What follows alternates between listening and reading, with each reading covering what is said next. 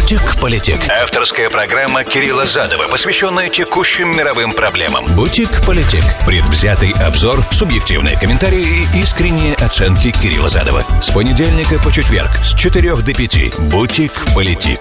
Сказал, как обрезал. Приветствую, друзья, с вами Кирилл Задов, это Бутик Политик. Сегодня 1 апреля года 2021 но, к сожалению, пошутить сегодня у нас тут в этой программе вряд ли получится. Очень напряженное информационное поле и насыщенная адженда. Начнем с Мьянмы, там есть определенные изменения, конфликт приобретает, внутренний конфликт в Мьянме приобретает уже международный характер. Расскажу, что происходит, тема интересная, некоторые новые детали вам раскрою. Вот, если вы не следите внимательно за тем, что Бирма или Мьянма, как ее сегодня принято называть, э, нам показывает, там прям интрига. Интрига есть. Это первое. Значит, второе, очень горячая тема сегодняшняя, да, это начало э, передвижения российских войск на границе вблизи с Украиной. Вот кто первый начал двигать войсками, э, кому это выгодно, да, зададим главные вопросы. Для чего все это происходит сейчас? Кто заинтересован? Кто заинтересован в эскалации? Да, ответим на самый первый вопрос. Кому это выгодно? Вот, ну и в конце, я думаю, мы должны немножко уделить время израильскому э, политическому сейчас израильской политической игре, попытки сформирования коалиции, Натаньягу, Беннет, Лапид в этом треугольнике будем находиться в основном, учитывая, ну, естественно, Мансур Аббас, естественно, Джай, Объединенный Арабский Лиск, список, то есть, как бы, главные игроки, поговорим, интересные вещи там слышны, видны, уже из того, что видно сейчас. Есть там интересная тактика, стратегия, которую э, имплементирует там премьер-министр Антониягу. Интересные вещи, правда, и э, прям учебник политической игры в парламентской республике уч, смотрим и учимся, потому как неизвестно, во что в итоге наша тут вся ситуация выльется когда-то. Может быть, подобные же вещи придется делать нам здесь. Ну, или быть свидетелями тому, что здесь происходит. Вот, расскажу. Короче, вот такой план очень насыщенно. Постараюсь все успеть. Постараюсь все успеть. Вы же можете мне писать 347 4600877. Это те, кто в прямом эфире меня слушает. Все остальные, кто YouTube или SoundCloud, любой точки земного шара. Это запись, друзья. Поэтому ищите меня в Facebook, Twitter и задавайте ваши вопросы там. Бутик-политик. Сказал, как обрезал. Есть мы все время рассматривали то, что в Мьянме происходит. Напомню, 1 февраля произошел военный переворот. Да, вернемся, посмотрим содержание, краткое содержание предыдущей серии. Да, произошел военный переворот. Нобелевский лауреат 75-летняя Ау Сан Сучи была арестована, потом, правда, под домашний арест. Кстати, сегодня а, все, да, и все это произошло сразу после выборов, где партия Сан Сучи получила подавляющее большинство в парламенте Мьянмы, что позволяло парламенту Мьянмы изменить статус-кво. Статус-кво позволял военным э, вето сохранить над, над ключевыми решениями и держать там 25% депутатов в парламенте оставлять. И также продолжал военным действовать в Мьянме примерно так же, как египетские старшие офицеры действуют в Египте. Да? То есть держат контрольные пакеты акций крупнейших э, коммерческих египетских предприятий, в частности, Суэцкого канала, Асуанской плотины, производство унитазов и хлопковой индустрии, точнее, производство ш, э, постельного белья египетского, короче, Egyptian Cotton. Да, я думаю, вы понимаете, о чем я говорю. Когда вы приходите в Beth Bath and Beyond, ну, по крайней мере, когда вы раньше приходили, там было мог, ну, самое дорогое белье, которое вы там могли найти, было египетское. Ну, например, не может не самое дорогое, но дорогое и качественное. Вот, египетский хлопок, известная вещь, в общем, военные, в частности, Аль-Сиси, держат достаточно большие а, э, как это по-русски это сказать даже, ну, неправильно, конечно, там это не публичные компании, которые торгуются на бирже, поэтому нельзя говорить о контрольных пакетах акций, но держат большие доли, короче, доли, да, в этих закрытых предприятиях, которые зарабатывают бабло. Короче, короче. В Мьянме примерно такая же ситуация у военных, которые там были очень долго, много десятилетий. И, кстати, папа Сан Сучи когда-то с ними тоже боролся, поэтому таким образом Ао Сан Сучи это такая теневая принцесса на самом деле Бирмы. Вот, она, значит, находится под арестом. Сегодня, кстати, самый серьезный у нее день. Сегодня и впервые предъявлены, будут предъявлены или уже предъявлены, все-таки надо знать, что Франция, по-моему, с Бирмой у нас. А обвинения, я просто по последним данным не знаю, что происходит там. Мне так быстро информация оттуда не приходит. У меня своего корреспондента, как вы понимаете, в Мьянме нет сейчас. Вот, я не Аль-Джазира.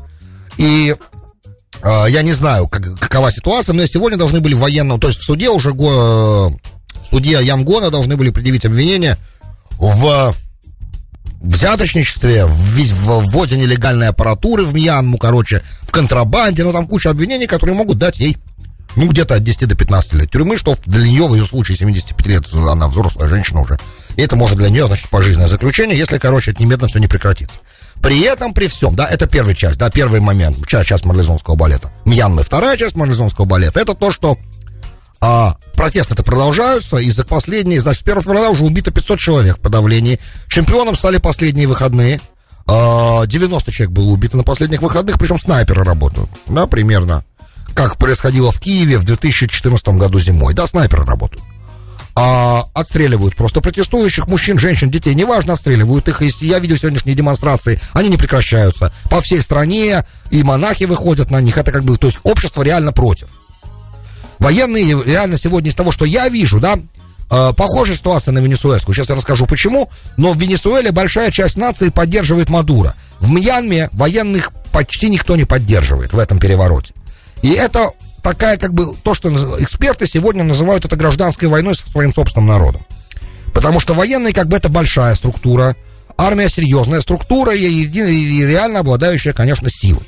И понятно, что, держась на штыках, можно какое-то время все это подавлять. Но как долго, поэтому, так как протесты расширяются, и скоро, я так понимаю, очень скоро они из мирных, э, из таких э, Э, moderately violent, да, из таких, где как бы, ну, там могут кинуть военных бутылку, например, да, или камень. Это может произойти. Но в них пока не стреляют, понимаете, перестрелок пока нет, и это может произойти, потому как убьют солдата, убьют офицера, заберут его оружие, и вот уже есть оружие, понимаете? И рано или поздно это произойдет. И это просто вопрос времени, поэтому эксперты уже сегодня, кто комментирует Бирму, Юго-Восточную Азию, вообще есть специалисты же, правильно? Я-то э, как это, по верхам, да, в плане Юго-Восточной Азии. Это не мой регион, в принципе. Я никогда его не изучал детально. А есть те, кто специализируется на Юго-Восточной Азии. Они говорят, что это как бы вот предпосылки все уже для начала настоящей гражданской войны есть. Это дело просто буквально каких-то недель, может быть, месяцев. Это начнется. Это с одной стороны, да, и убитых, убитых количество возрастает. Сегодняшние демонстрации везде в, в стране, во всех регионах причем, были люди, короче, рисовали себе кровяные э, слезы, да, и сегодня был день поминовения тех, кто погиб за выходные. И, э, ну, короче, 500 человек это уже много. Учитывая, что протесты не насильственные, вы понимаете, буддийская ж культура. А,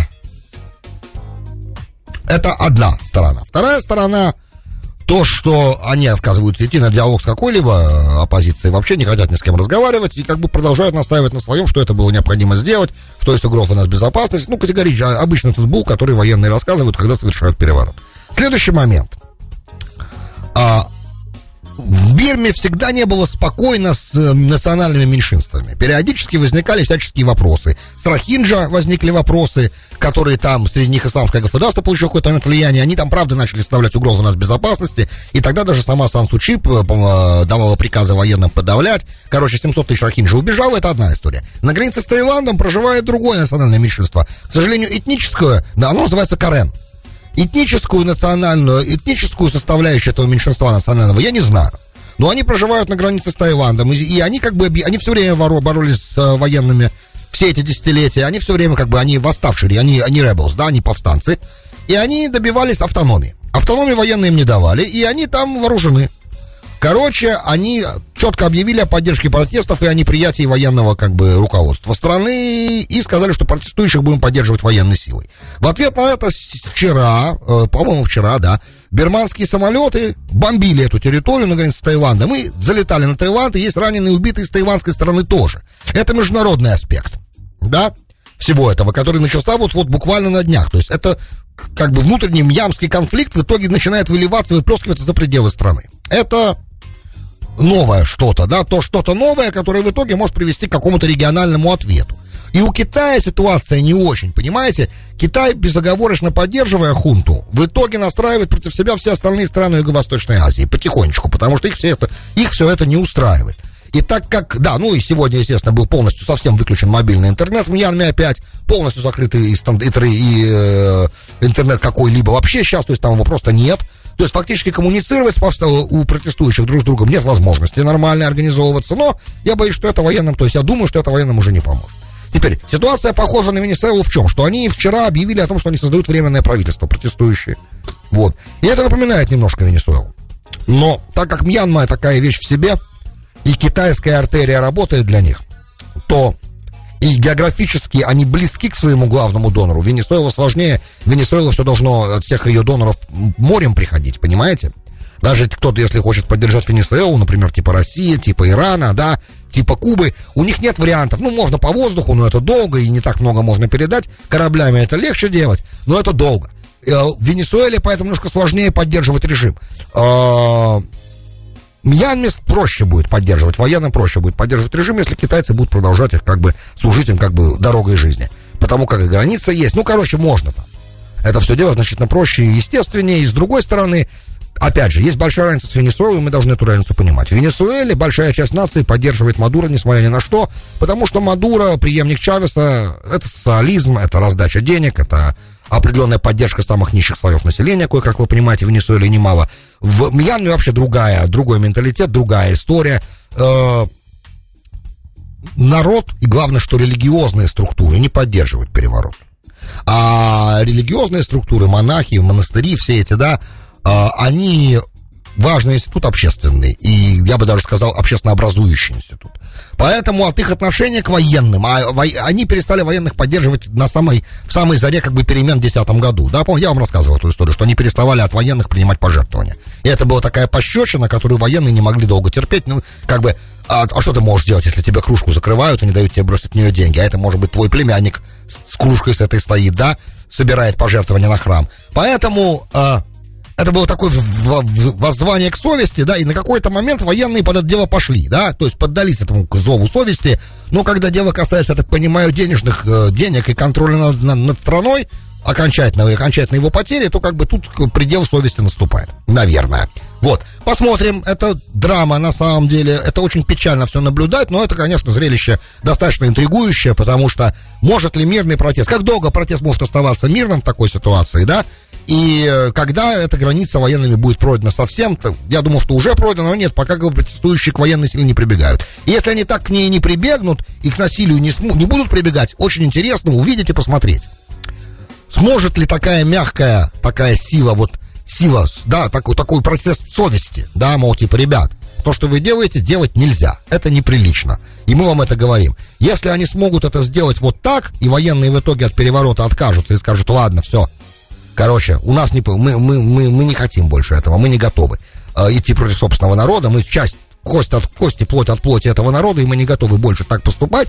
Такая идеалистическая немножко картина, да? Вот если военные в итоге так поступят, ну, естественно, при давлении международном определенном, понятно, да, при э, там определенных санкциях, которые вот уже начали вводиться, мы уже, Америка уже вывела Мьянму из списка стран с торговым приоритетом. То есть, как бы сейчас им, у них не сладкая будет жизнь, да, совсем не сладкая. Но, опять же, у них есть Китай. И если сработает такой мирный протест, я буду думаю, что это будет первый в истории случай, первый в истории случай, когда настоящий военный переворот удалось отыграть назад без насилия. То есть вот совсем без насилия, как бы вот просто национальным общим движением. Да, это будет невероятная вещь, если это получится. Желаем успеха протестующим. Может, может, может и не все так плохо в этом мире, если подобные штуки возможны. Но пока я такого еще никогда нигде не видел. Если я ошибаюсь, э, поспорьте со мной, напишите мне. А, 347-460-0877. Так, пишет мне как раз в переходе между телами 7895. 7895, Жень. У наших гегемоний уродливое лицо. Вот сейчас в новостях процитировали нашего генерала, который призвал единицы против России в Черном море. Ага, для чего обострять и без того плохие отношения, непонятно. Русские их не сломать там. Чем больше Россию давят, тем выше рейтинги у Путина и уровень патриотизма. Тупенько мы играем, по-другому не скажу. Да, Жень, Жень, да, сейчас мы как раз к этому идем. Спасибо за ваше письмо. Ну, я вообще про тупость я давно говорил. Ну, прям сказать, что прям тупенько-тупенько, ну, не, не готов. Не готов. Так, 7-2-9, тут дело не в тупости. Дело в том, например, задача ведь не воевать с Россией у этой администрации. Задача осложнить ее жизнь совсем. Да, а это продолжение Обамовской игры, на самом деле, ничего нового. Еще раз, ребята, кто зам госсекретаря? Виктория Нулан. Какие могут быть еще вопросы? Кто пресс-секретарь Белого дома сейчас? Джен Псаки. Идет чисто, это все, все, что сегодня происходит с Украиной, да, и все, что сегодня происходит между Украиной и Россией и США в этом треугольнике, это все продолжение Обамовской стратегии. И Байден, кстати, был одним из главных инструментов исполнения этой Обамовской стратегии в 2014 году. Поэтому это не тупенько мы играем. Это мы хотим просто, чтобы Россия увязла в региональных конфликтах вокруг себя. Это то, что мы хотим, да? То, что хочет Америка. Да, чтобы у России не особо были возможности играть за своими пределами, да, и чтобы она была озабочена конфликтами по ее границам. Это традиция, это, в принципе, элементы большой игры, которые еще Великобритания исполняла. Это сегодня США, это Великобритания, вы понимаете, да? То есть Великобритания 19 э, века, сегодня это США. Поэтому здесь все, что сейчас происходит, это ничего не тупенькое, это такая стратегия. Да не надо недооценивать эту администрацию. Дураков там нет. И еще раз, российский деск, да, в Госдепартаменте, он за ним занят специалистами высшего уровня. Серьезные ребята, знающие, жесткие, Россию не любящие, Россию знающие, говорящие по-русски. Ребята враги, понимаете, они враги России. И раз так, да, но они как бы считают, что быть врагом России, да, э, служит национальным интересам США. Тут как бы концептуальная проблема существует в этой стране. Они считают Россию своим врагом. Это проблема, проблема в подходе, проблема в отношении. Теперь по делу, да, по обстоятельствам, раз мы уже перешли на эту тему, перешли. Значит, сегодня Wall Street Journal опубликовал большой материал про то, как Россия там двигает силами, мол, типа это Россия на самом деле э, готовится к войне там. И, в принципе, Россия провела учения в Крыму. Я вам сейчас э, лузли, да, грубо пересказываю статью Wall Street Journal о том, что происходит на российско-украинской границе сейчас. Значит, что Россия на самом деле провела там определенные учения, десант, десантуры в Крыму и сохранила там этот весь десантный контингент, не стала его выводить из Крыма. С одной стороны. С другой стороны, Россия э, стреляла, использовала снайперов, убила четырех украинских солдат. Вот это все. Только если что не говорится, что в этот момент Украина до этого сделала. Да, то есть, э, какие были провокации со стороны украинских силовиков там, э, в Донецке, да? Э, об этом не говорится ничего, а говорится как бы вот, Россия сделала это, Россия сделала то. Кстати, сегодня Песков давал пресс-конференцию, или вчера, по-моему, он говорил, что, ребят, вас передвижение российских войск по российской территории никак не должно беспокоить. Это наше внутреннее дело. Что, честно говоря, абсолютно правильно. Россия суверенное государство и может двигать войсками по своей территории, как считает нужным их двигать. Вот, значит, теперь а, разговоры, э, э, все это, как бы, я так понимаю, совпало с разговором Путина, Меркель и Макрона в нормандском формате без Зеленского. То ли американцы почувствовали окончательно, как бы, что тема уходит из-под них, да, что, просто если мы уже понимаем все прекрасно, да, что если вдруг Америка в какой-то момент снизит свое давление на европейских партнеров, а, и вопрос санкционный закончится, и как бы желание договориться с Россией будет более удобное. Плюс, опять же, Северный поток. Вот немцы вроде бы ввели сухопутную часть Северного потока 2 уже в эксплуатацию. И Северный поток это момент разногласий с администрацией как Трамповской, так и Байденовской. Они как бы хотят, и Сенат очень хочет, да, помешать, закрыть. А как можно закрыть Северный поток? Ну, спровоцировать, если Россию на войну сейчас, да, например, на военную операцию, то понятно, что Германия будет плохо выглядеть, если в этот момент будет покупать у России газ еще и по второй линии, по Северному потоку 2. Понимаете? Тут много чего получается завязано, да, и коммерческие определенные соображения. Хотя, опять же, в Европе, понятно, выгодно присосаться к этой трубе, и Северный поток-2 в интересах Германии, так же, как и в интересах России. То есть тут много, ну, многогранная игра происходит такая, да, и провокация идет со всех сторон. Значит, в основном с американской, потому что кому это выгодно, да? Главное, смотрим на вопрос, кому сейчас выгодна эскалация в отношениях между Украиной и Россией. Просто ответьте мне на один вопрос, да? Ну вот мы тут все взрослые с вами люди. Зачем сейчас нужно? Зачем сейчас нужно а, России эту ситуацию поднимать на новый уровень военный. Что Россия выигрывает от этого? Значит, ситуация про рассказы про то, что России выгодно зайти оккупировать Донецк и Луганск, да, зайти, забрать его, аннексировать его, это чушь, и мы это уже обсуждали в предыдущих программах недели, несколько недель назад. Там, как, по-моему, я уже четко совершенно объясняю. И э, однозначно видно, да, что России это не нужно. Если бы это было ей нужно, она бы делала бы то же самое еще тогда, на, в 2014 году, когда вся эта ситуация с Крымом проходила. На секунду, давайте, позвольте мне отвлечься, есть вопрос, тут 8616. А, простите, извините, Кирилл, а 500 жертв это не насилие, Дима? Дим, вы имеете в виду 500 убитых со стороны а, режима? Еще раз, я сказал ненасильственный протест. Режим использует насилие, это понятно. Я имел в виду ненасильственный, видимо, не совсем правильно услышали меня. Если ненасильственным протестом удастся военных от власти убрать, да, если они сами в итоге откажутся от нее, видя, что с нацией происходит, это будет чудо, да, а 500 жертв – это насилие со стороны власти, да, со стороны путчистов. О них, понятно, мы сказали, но власть использует насилие для разгона этих протестов. Конечно, это насилие, но я говорил именно с точки зрения протестующих, да, их насилие. Если они смогут вернуть гражданскую администрацию без, без того, чтобы прибегать к насилию, я это имел в виду. Окей. А, возврат, вернемся. Значит, выгодно ли это России? Смотрите, уровень дипломатических отношений, которые мы наблюдаем между США и Россией, и так достаточно низкий. Если посла отозвали, он до сих пор не вернулся. Можете себе представить. Следующий шаг, чтобы мы все понимали, следующий шаг в дипломатическом этикете это разрыв отношений. Вот то, что сейчас произошло, да, вот, вот это вот все, вот это думаете ли вы, что вы Путин убийца, вот это да, да, это последний шаг перед тем, чтобы Россия разорвала с США дипломатические отношения. Я, мне даже сложно себе представить, каким последствиям это приведет. Во-первых, для нас. Я уже не говорю про двусторонние отношения, для нас, да. Но в принципе, в принципе, это шаг к ухудшению следующий разрыв отношений. Это первый момент. Второй момент. Торговли между США и Россией нет никакой. Окей, ну фактически никакой, настоящий, нормальный, да, оборота нет. Поэтому как бы с точки зрения американского бизнеса терять нечего. Да что в этой ситуации делать? Значит, честно говоря, если идет такая провокация э, и используются прокси в борьбе с Россией сегодня со стороны США, как Украина, да, используются... А, понятно, что Владимир Александрович Зеленскому это совсем не надо тоже, потому как ему совсем не хочется получить как бы оплюху. А плюху он может получить очень серьезную сейчас, как мы понимаем, если русские действительно двигают там войсками на самом деле, если это происходит, то они, понятно, готовятся к любому обострению, которое может произойти. А обострение может произойти. Зачем оно России? Не зачем оно России. Кому оно выгодно? Оно выгодно Америке, как и только что я показал, по разным причинам. Может быть, оно выгодно. Опять же, мы сейчас, мы спекулируем. А может быть, действительно, вдруг, поверить в то, что э, сепаратисты Донецка и Луганска, да, или э, граждане независимых республик, неважно, да, боевики, что они готовы будут, что они, то, что они сейчас там делают в их интересах, в их интересах сейчас вдруг этот холодный, ну, плюс-минус мир обратить в горячую войну, ну, мне сложно себе представить, что в их интересах сейчас это происходит. Нет, никак нет. То есть, опять же, кому это выгодно?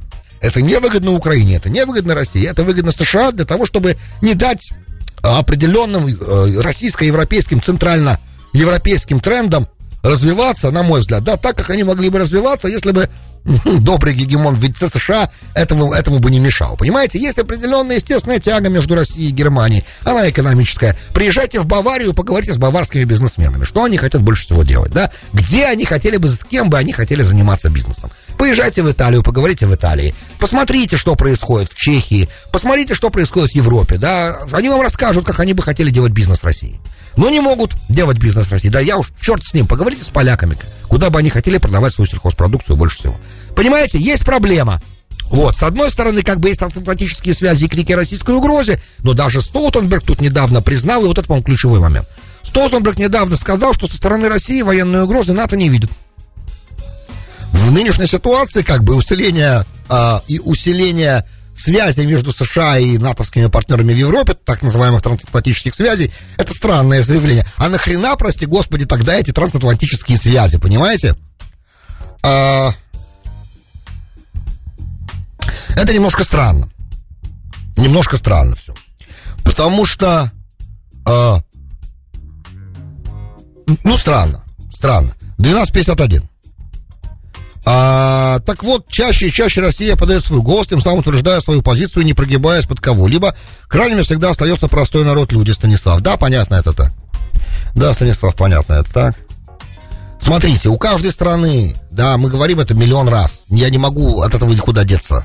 Это реальность, она, это, это реализм, ребят, реализм. Каждое государство руководствуется своими национальными интересами. Никакой либеральный бред не может национальные интересы отменить. Уж кто был, опять же, возвращаясь к Сан Сучи, да, классический пример.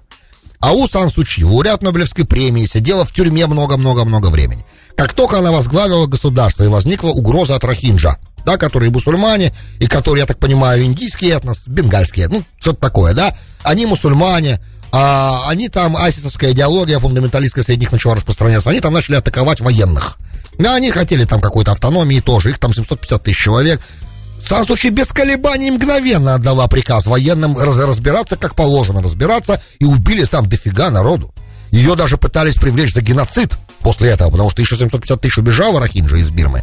Понимаете, когда дело касается национальных интересов, либеральные все моменты отпадают совсем. Да, остается только в сухом остатке элементарный настоящий реализм. А что для реализма главное? Национальная безопасность. Поэтому есть определенные моменты. У России есть угрозы с украинской стороны ее нацбезопасности.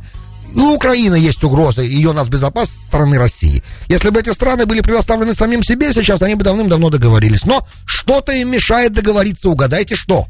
Поэтому в этой ситуации вижу я только как бы один момент. Значит, смотрите, два варианта есть. Либо Россия сможет создать для американского бизнеса какие-то условия нормальные, э, какие-то такие, что в итоге заинтересуют американское руководство, что-то предложить Америке такое, что э, Америку сильно заинтересует ее элиты, я не могу себе даже представить, что это может быть, учитывая нынешний уровень дипотношений, отзыв посла и так далее, и так далее.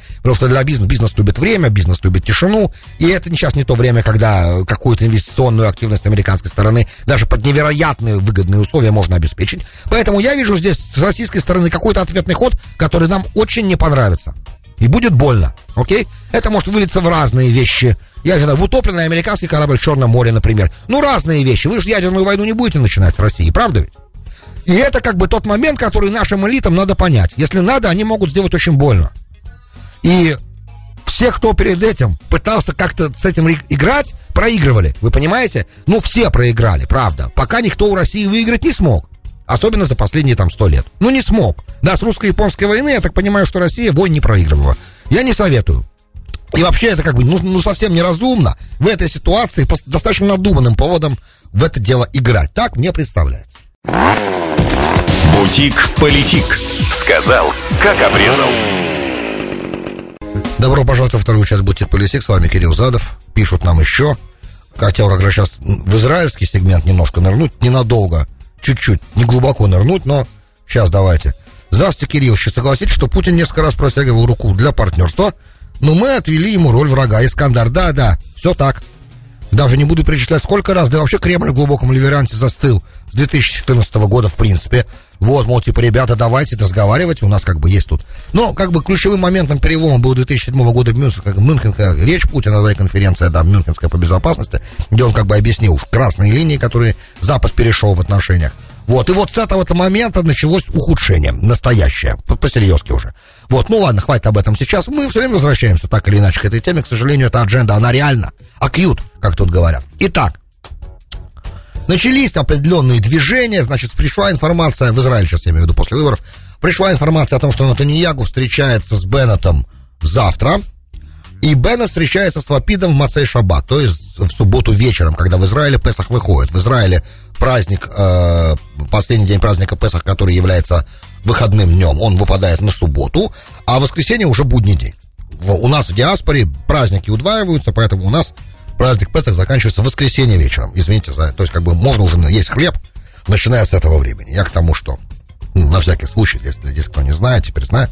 Вот.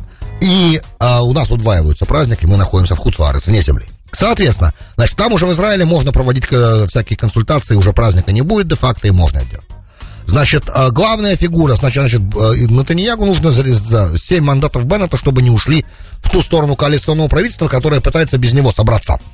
И в этом коалиционном правительстве очень интересная как бы тусовка. Там уже Лапид встречался с э, Айманом Оде и с Ахмадом Тиби, эти ребята из, э, из Joint листа, и он пытается их уговорить, рекомендовать именно его на пост премьер-министра или, допустим, Беннета, если Беннет войдет с ними в коалицию. Кстати, Лапид, говорят, предлагает Беннету в ротации, опять же, да, ключевое слово здесь ротация, в ротации премьер-министром быть первым премьер-министром. Вот, а потом Лапид. А, и не Натаньягу, если он скажет, что да, то он скажет да, вы понимаете? И тут ротация, скорее всего, сработает. В этом случае, если ему удастся, короче, да, их задача главная, что свергнуть Биби. Они этого не скрывают. Вот, я имею в виду сейчас Лапида и всех, кто с ним вместе. Их задача свергнуть Натаньягу.